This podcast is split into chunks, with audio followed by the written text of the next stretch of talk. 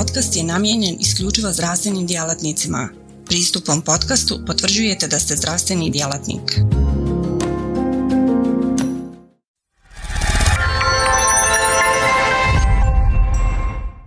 Cijenjeni koleginice i kolege, dobar dan svima. Ja sam Dževde Smajlović i radim u klinici za neurologiju Univerzitetskog kliničkog centra u Tuzli. Prije svega želim vam dobrodošlicu na prvom bosansko-hercegovačkom internet portalu za kontinuiranu medicinsku edukaciju. Ovom prilikom želim čestitati profesoru dr. Nerminu Salkiću, glavnom uredniku portala, na volji, upornosti i uspjehu u etabliranju ovog portala, koji će, siguran sam, u dogledno vrijeme biti omiljeno mjesto za sticanje novih saznanja ljekarima različitih profila u Bosni i Hercegovini, ali i u regiji. Tema mog današnjeg predavanja je akutni vertiginozni sindrom. I moj primarni zadatak u narednih 20 minuta će biti da pokušam zadržati vašu pažnju i zainteresovati vas za ovaj vrlo važan segment urgentne neurologije. Vertigo je, kao što svi dobro znate, vrlo čest simptom koji može biti manifestacija oboljenja unutrašnjih guha, moždanog stabla, cerebeluma ili može čak biti i psihogenog porijekla. Nakon glavobolje vertigo je ubjedljivo drugi najčešći simptom zbog kojih se naši pacijenti javljaju neurologu. Životna prevalenca ovog uh, simptoma je negdje oko 30%, a kod ljudi stariji od 65 godina čak i do 50%. Kad govorimo o terminologiji, treba reći da vertigo, odnosno vrtoglavica, je po definiciji halucinacija pokreta, prilikom koje pacijent ima osjećaj da se okreće u prostoru ili se prostor okreće oko njega. Svaka druga senzacija, oslabljeni ili poremećeni orijentacije, koja se ne uklapa u ovu definiciju, kao što naši pacijenti navode zanošenje, lelujanje, tonjenje, ošamućenost, sklonulost, naziva se dizzy, dizziness ili disequilibrium. Najčešći simptomi vertiga su prije svega poremećaj ravnoteže, potom mučnina, povraćanje, oslabljen sluh, tinnitus, znojenje, lupanje srca i često intenzivan strah, naročito kod perifernog vertiga.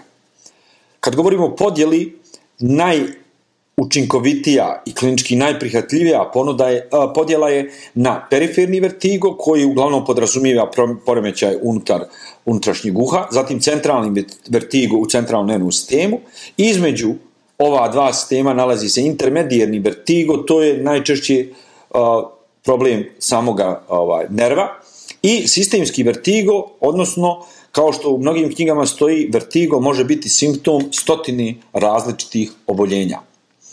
Najčešći uzroci perifernog vertiga su prije svega benigni paroksizmalni pozicioni vertigo, zatim akutni vestibularni neuritis, akutni labirintitis, menijerova bolest te komplikacije upale srednjeg uha, dok centralni vertigo, daleko najčešći uzrok je moždani udar, potom multipla skleroza, tumori, vertebrobazilarna insuficijencija i bazilarna migrena. E, ono što se svakodnevno svi mi i u primarnoj i u sekundarnoj tercijarnoj zdravstvenoj zaštiti susrećemo je problem kako razlikovati taj periferni centralni vertigo. Jer periferni vertigo, dobro je poznato, uglavnom je benigan, dok centralni nekada nimalo nije. Osnovni stvari po kojima možemo razlikovati periferni centralni vertigo je po nekim karakteristikama samog vertiga.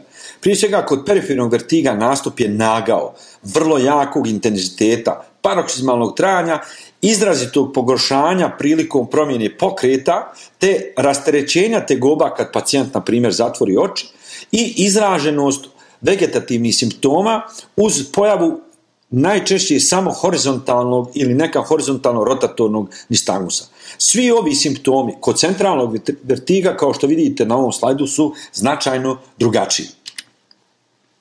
U jednoj vrlo opsežnoj studiji od strane strupa ljekara koji je jedan od najpoznatijih ljekara iz domena problema vertiga, tretmana vertiga, diagnostike vertiga i čak i rehabilitacije, u njegovoj studiji koja rađa preko 17.000 pacijenata koji su primljeni u kliničke centre pod dijagnozom vertiga, možete vidjeti u trećem stupcu da svega 12% od 17.000 pacijenata sa vertigom je centralnog porijekla. Sve ostalo su različiti, najčešći periferni uzroci kao što možete vidjeti i na ovome slajdu. Da bismo to napravili neku paralelu sa našim realitetom, ovdje vam je prikazano da je klinika za neurologiju u toku 2016. godine primila odnosno u nju je upućeno skoro 1100 pacijenata sa dijagnozom vertiga. Međutim, od toga svega 49 ili 4,5% je hospitalizirano zbog centralnog vertiga. Zbog toga ovo naglašavam, zato što vertigo je ipak u značajno većoj učestalosti perifirnog porijekla. Šta je nama bitno kad govorimo o namnezi? Prije svega trebamo znati da li je to stvarno vertigo. I jedno od prvih pitanja koje pacijentu trebamo uputiti kada nam dođe u ambulantu i kaže imam vrtoglavicu, trebate ga pitati šta mu se vrti. Vrlo često ćete dobiti odgovor da je to lelujanje, tonjenje, propadanje, a da nije klasični vertigo. Kakav je početak i trajanja? Da li su udruženi vegetativni simptomi? Da li imaju slušni poremećaj, najčešće šum, zvuk ili neka neprijatna zvučna senzacija, obično u jednom uhu? Nerijetko mi zaboravimo pitati za ototoksične lijekove kao što je furosemid, kao što je garamicin. Zatim, da li postoji poremećaj pokrijeta očiju, da li je prethodila trauma, kakva je rana, ranija anamneza, raniji simptomi, da li postoji zloupotreba alkohola i droga. Naročito moramo obratiti na takozvani smrtonosni PD koji ukazuju na centralni problem, problem u stražnjoj obično cirkulaciji ili, ili u stražnjoj lobanjskoj jami, a to je pojava ili diplopije, dizartrije, disfagije, dizestezije i dismetrije. Svakako ne treba govoriti da ukoliko postoji motorički deficit, onda se radi sa velikom vjerojatnoćom o centralnom vertigu. U anamnezi trebamo riješiti 4T, type, time, triggers, troubles. Tip vertiga, sad sam malo prije rekao, da li je vertigo, da li je dizekviliriju, da li je nestabilnost, koliko traje. Trajanje do jedan minut obično upućuje na benigni paraksomalni pozicioni vertigo. Par sati uz tinnitus, uz oslabljen sluh ide u prilog Menijerove bolesti. Par dana, obično vestibularni neuritis, nekad i centralni vertigo, a ukoliko traje sedmicama, to je obično fobični ili ukoliko nismo uradili neke analize, mogao bi biti i centralni vertigo. Trigeri, da li postoje okidači koji pogoršavaju simptome kao što je pokretanje glave, što odmah ukazuje na uglavnom benigni paroksimalni pozicioni vertigo ili vestibularni neuritis. Od drugih problema treba da istaknemo da li postoje onih 5D, da li ima motorički deficit, a sve je to u suštini zbog straha od moždanog udara u stražnjoj cirkulaciji ukoliko se radi o akutnom nastanku vertiga. Pregled pacijenta sa vertigom nije komplikovan. On je fokusiran na nekoliko osnovnih stvari. To je prije svega grubi neurološki pregled, svijest motorika, sensibilitet, govor, obavezne probe koordinacije, pokretljivost očnih jabučica, testiranje na postojanje nistagmusa, head impulse test, test pokrivanja pogleda skew deviation i takozvani Dix-Halpajkov manevar.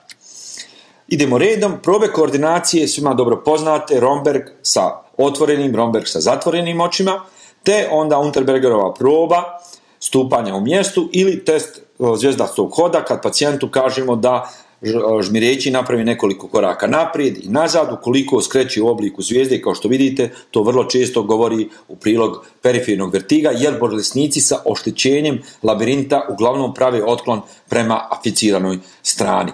Pacijenti sa perifirnim vertigom uglavnom imaju oštećenu ravnotežu, ali u većini slučajeva vi ćete da oni sami ili uz pomoć ulazi u ambulantu, znači mogu da hodaju, dok pacijenti s centralnim vertigom vrlo često imaju izraženu nestabilnost i nisu u stanju da hodaju. Kad govorimo o nistagmusu kao vrlo važnom simptomu vertiga, trebamo znamo da je nistagmus takozvano titranje ili predstavlja ritmičke nevoljne trzaje očnih jabučica koji obično može biti horizontalan, vertikalan, rotatorni, retrakcioni, da se pravac označava prema brzoj komponenti, a može se javiti fiziološki ukoliko je pogled u stranu veći od 60 stepeni, to je onaj krajnji maksimalni lateralni pogled ili položaj, što nije pravilan način ispitivanja ili testiranja na postojanje nistagmusa.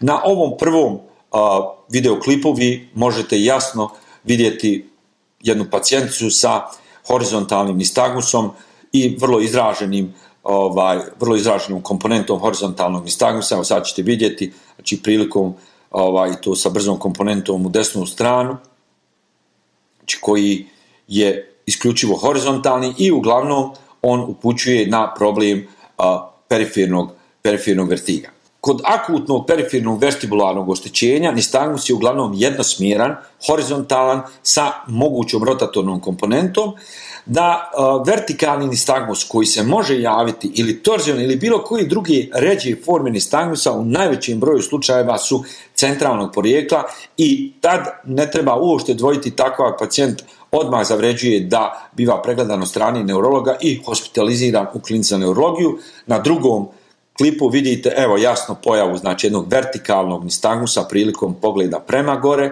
vidjet ćete i prema dolje se javlja taj nistagmus, pogotovo izražen je prilikom pogleda prema gore. Znači vertikalni nistagmus, znak centralnog, uh, centralnog vertiga. Kad govorimo o head impulse testu, to je vrlo jednostavan metod izbora u kliničkoj procjeni integriteta vestibulo-okularnog refleksa. Znači, jednostavan je test, pacijent sjedi ispred vas, vi držite glavu pacijenta, tražite svo vrijeme da pacijent ima fiksiran uh, pogled na nos ili na korijen nosa ili da gleda između očiju ispitivača i da prilikom pokretanja glavi uopšte ne skreće pogled. Vi tada naglim pokretom okrećete glavu za 20 stepeni u jednu, a potom u drugu stranu. U slučaju očuvanog refleksa pogled pacijenta ostaje fiksiran, on se ne pomira i pored brzog okretanja glavi, dok kod perifernog oštećenja fiksacija nosa se izgubi kratak period od sekundu i dvije i onda oči jednostavno u jednom skokovitom kratkom voljnim pokrijetima, takozvanim sakadama, ponovo fiksiraju, ponovo fiksiraju pogled prema ispitivaču. Evo vidite ovo na slikama, vidjet ćete i na klipu, znači pacijent, gornja slika, držite glavu ravno, onda naglo okrenijete u desnu stranu, vidite da oči ostaju fiksirane, međutim, kad je u pitanju što perifernog a, vestibularnog sistema, prilikom nagrog okretanja, gubi se ta fiksacija i onda imaju kratki sakadni pokreti očiju da bi se ponovo fiksirao a, ispitivač. Evo na ovom sljedećem videoklipu vi jasno možete vidjeti Uh, vidjet ćete i, evo ga, to je znači fiksira dobro, bez ikakvih problema, međutim pri okretanju lijevo, vidite kako, sekundu ostaje fiksiran pogled i onda se vraća. Sada ćete vidjeti usporeno, prilikom okretanja u desno, vidite da pacijent se ova drži fiksiran jasno pogled, a vidjet ćete pri okretanju u lijevo da ona kratko gubi tu fiksaciju, evo vidite, izgubljena i sad se tek vraća na isto mjesto. Znači, ovo je pozitivan head impulse test pri okretanju, odnosno sa lijeve strane, problem je lijevi vestibularni, da kažemo, lijevi vestibularni aparat. Zatim, skew deviation je vertikalna asimetrija očnih jabučica zbog isključivo supranuklearne patologije i to je test pokrivanja oka. E, ovako, ako nađe se skew deviation, to je e, striktno vezano za centralnu leziju i tu se radi isključivo o centralnom vertigu. Imamo također isto jedan vrlo interesantan klip gdje vidite evo prilikom pokrivanja kako se oko desno fiksira, lijevo ponovo fiksacija, desno vidite kako se oko fiksira, znači prilikom pokretanja ono drugo oko se vraća, odnosno koriguje i to je jasan pozitivan test na skew deviation koji je isključivo znak centralne lezije. Sljedeće što o, čemu trebam reći je takozvana Dix opakova metoda pacijentu koja se također vrlo rijetko radi u našim ambulantama i neurološkim, a i otorinolaringološkim i u primarnoj zdravstvenoj zaštiti, vrlo jednostavan test, učinkovit. Pacijentu trebate reći da svo vrijeme drži oči otvorene, da fiksira nos, mora biti upozoren da prilikom izvođenja testa može doći do pojave prolaznog vertiga. Ispitivač prvo okrene glavu pacijenta prema jednoj strani, koja se testira za 30 do 45 stepeni i držeći glavu pacijenta brzo ga poliježi sa blagom ekstenzijom da glava pređe preko ivice stola. Pojava nistagmusa posle jednog kratkog perioda od 2 do 20 sekundi koji se istrpljuje označava pozitivan test i to je potvrda dijagnoze benignog paroksimalnog pozicionog vertiga. Na sljedećem slajdu vidite kako se to na slici izvodi, znači držite glavu, naglo obarate i prebacujete preko ivice stola, a na ovom sljedećem videoklipu možete vidjeti jasno pozitivnu Dix-Holpajkovu metodu, vidite pacijentica gleda u stranu, obara se naglo, latentni period, nema ništa, nema ni stagmusa i evo ga. dolazi do pojave jasno horizontalno rotatornog nistagmusa koji je iscrpljivog karaktera i na ovaj način je pozitivan test u lijevu stranu što potvrđuje dijagnozu benignog paroksizmalnog pozicionog vertiga. Znači, izvodite Dix-Holpajkovu metodu, jednostavna, lagana, nije strašna za pacijenta i, što je najvažnije, učinkovita. Kad je vertigo opasan? Pa opasan je ukoliko ove osnovne testove, head impulse test, nistagmus, test na nistagmus i test na skewed deviation nađete promijenjene. Znači, kad nađete normalan head impulse test, kad nađete neki drugi oblik nistagmusa ili kad imate skewed deviation, to je vrlo sugestibilno ukoliko se radi o akutno nastalnom vertigu da bi mogao biti infarkt u stražnjoj cerebralnoj cirkulaciji, što automatski zavređuje hospitalizaciju u klinici za neurologiju. Tretman akutnog vertiga je, može se podijeliti na tretman akutnog perifernog i akutnog centralnog vertiga. Svakako u današnjem predavanju težnja je reći tretman akutnog perifernog vertiga. Ovo je uh, i evidence-based medicina i dobro kliničko iskustvo klinike za neurologiju, tako da sa velikom sigurnošću mogu da kažem da najbolji tretman akutnog perifernog vertiga u vidu kombinacije piracetama i betaserka i to piracetam infuzija u 12 grama 3 dana ili ukoliko nemate infuzija onda se daje piracetam tablete od 1200 mg dva puta po 2-3 sedmice zatim reglan ukoliko postoji muka i povraćanje prije ordiniranja piracetama ili bez obzira na to nastaviti peros nekoliko dana. Betaserk odnosno betahistin odmah se starta već prvi 2-24 mg dva puta po jedna tableta minimum 3 mjeseca uz apaurin koji ima blagu sedativno djelovanje i smiruje simptome vertiga, ali se je kratkog daha koristi se svega nekoliko dana. Kad govorimo o betaserku, postoje značajne medicinski dokazane studije koji pokazuju vrlo veliku učinkovitost ovog lijeka, jer skorašnje studije u vidu meta-analiza su pokazale da beta-serk u terapiji menijerove bolesti drugih oblika vertiginoznih sindroma, benignog paroksizmalnog pozicionog vertiga, vertebrobazilarne insuficijencije je značajno učinkovit i potvrđena je superiornost sa i pol puta u odnosu na placebo, što će reći da je dva i pol puta beta-serk učinkovitiji nego placebo kod pacijenata sa perifernim vertigom i ordiniranje betaserka u dozi od 48 mg dnevno tokom 3 mjeseca je sigurna i efikasna terapija perifernog vertiga. Međutim, skorašnja studija prije dvije godine pokazuje ono što mi već radimo 15 godina. Najefikasniji tretman akutnog perifernog vertiga je kombinacija betaserka i piracetama, koja je potvrdila je ova publikovana studija gdje su testirali davanje betaserka i piracetama naspram samo monoterapije betahistinom kod skoro stotinu pacijenata i poboljšanje je bilo značajnije izražene u grupi pacijenata koja su primile kombinovanu terapiju betaserka i piracetama i da je procenat pacijenata bez ikakvih simptoma bio duplo veći kod pacijenata koji su imali kombinovanu terapiju i u zaključku se ističe, ističe da kombinacija betaserka i piracetama je mnogo efikasnija nego monoterapija kod pacijenata sa perifernim vertigom. Tretman akutnog centralnog vertiga je isključivo u domenu ljekara klinike za neurologiju.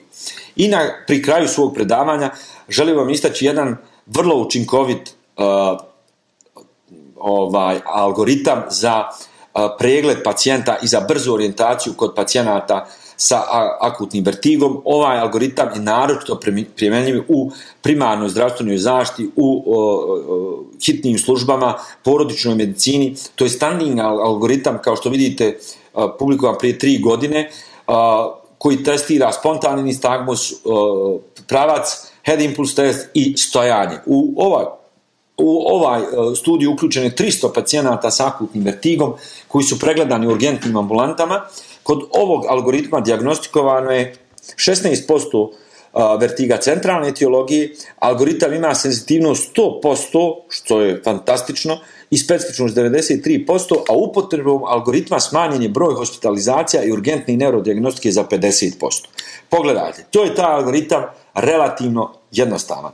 Ukoliko dobijete pacijenta sa akutnim izolovanim vertigom, bez nekog drugog neurološkog deficita, prvo gledate nistagmus, Ukoliko je prisutan spontani nistagmus, gledate da li je unidirekcionalan, znači jednosmjeran ili vertikalan, ukoliko je u jednom smjeru, na primjer horizontalni, radite head impulse test, pozitivan vestibularni neuritis. Negativan head impulse test možete posumnjati na centralni vertigo i u slučaju također ukoliko se radi o vertikalnom nistagmusu. Ukoliko je nistagmus pozicioni, znači prilikom gledanja u desno, lijevo, onda radite Dick Holpajkovu test. Ukoliko je Dick Holpajkov test pozitivan, to je benigni paroksimalni pozicioni vertigo bez ikakve dileme.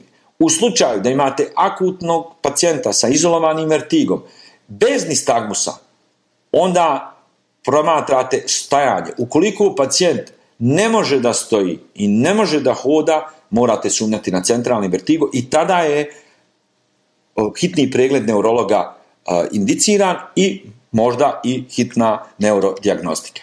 Stoga u zaključku možemo sa punim pravom reći da akutni vertiginozni sindrom je važan i čest zdravstveni problem u urgentnoj medicini. Da više od 80% akutnog vertiginoznog sindroma nije centralnog porijekla, a da više od 80% pacijenata sa ovim ovaj, sindromom se pregleda od strane neurologa. Vidjeli ste da postoje vrlo jednostavne metode koje sa velikom preciznošću omogućavaju razlikovanje centralnog i perifernog akutnog vertiginoznog sindroma, kao što je Hins Standing protokol, te da upotreba piracetama, betaserka, paurina reglana su izuzetno kvalitetan način, naročito kombinacija piracetama i betaserka u tretmanu perifernog akutnog vertiginoznog sindroma i ovo bi svakako trebao da bude domen i ljekara primarne zdravstvene zaštite. Dok, što se tiče klinike za neurologiju, ona se treba da bavi i uvijek se bavila i baveći se centralnim akutnim vertiginoznim sindromom. Ovim želim reći da pacijenti sa akutnim vertigom ne treba ih odmah slati na hitne pretrage, hitne preglede neurologu, hitne hospitalizacije i slično. Treba pacijenta detaljno pregledati. Ukoliko se veće su indicije da se radi o perifernom vertigu, dajte pacijentu piracetam, dajte pacijentu betaserk, malo reglana i diazepama, par dana ga pratite i vidjet ćete da u velikoj većini slučajeva pacijent će se vratiti zadovoljni i da će se raditi o perifernom vertiginoznom sindromu. Kod bilo kakve sumnje, znači pojave pet smrtonosnih ide, pojave motoričkog deficita, pojave da pacijent je nesposoban ili nije u stanju da stoji, onda je opravdano da takvog pacijenta hitno uputite neurologiju.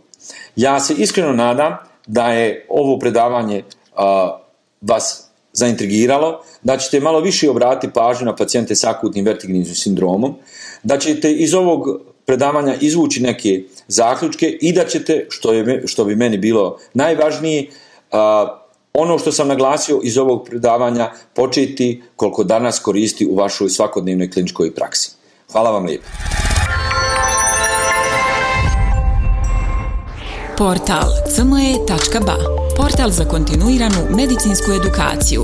Klikni za znanje. Svaka revolucija počinje s idejom.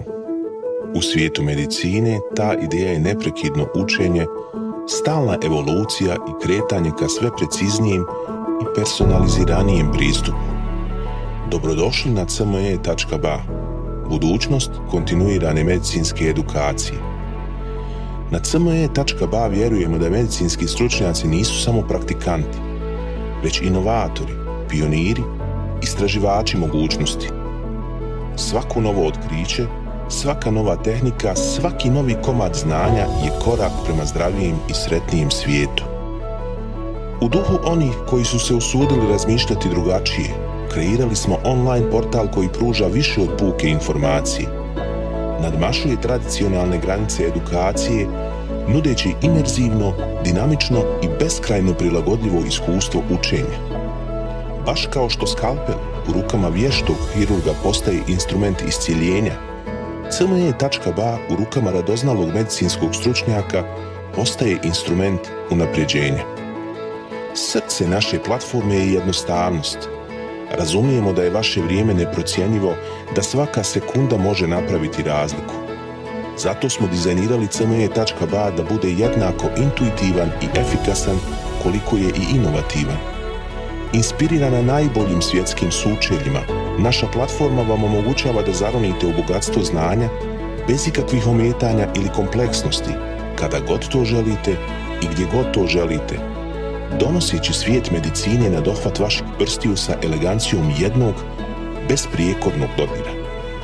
Na cme.ba susret ćete se sa neprestano rastućim univerzumom sadržaja kuriranog od strane regionalnih i globalnih stručnjaka.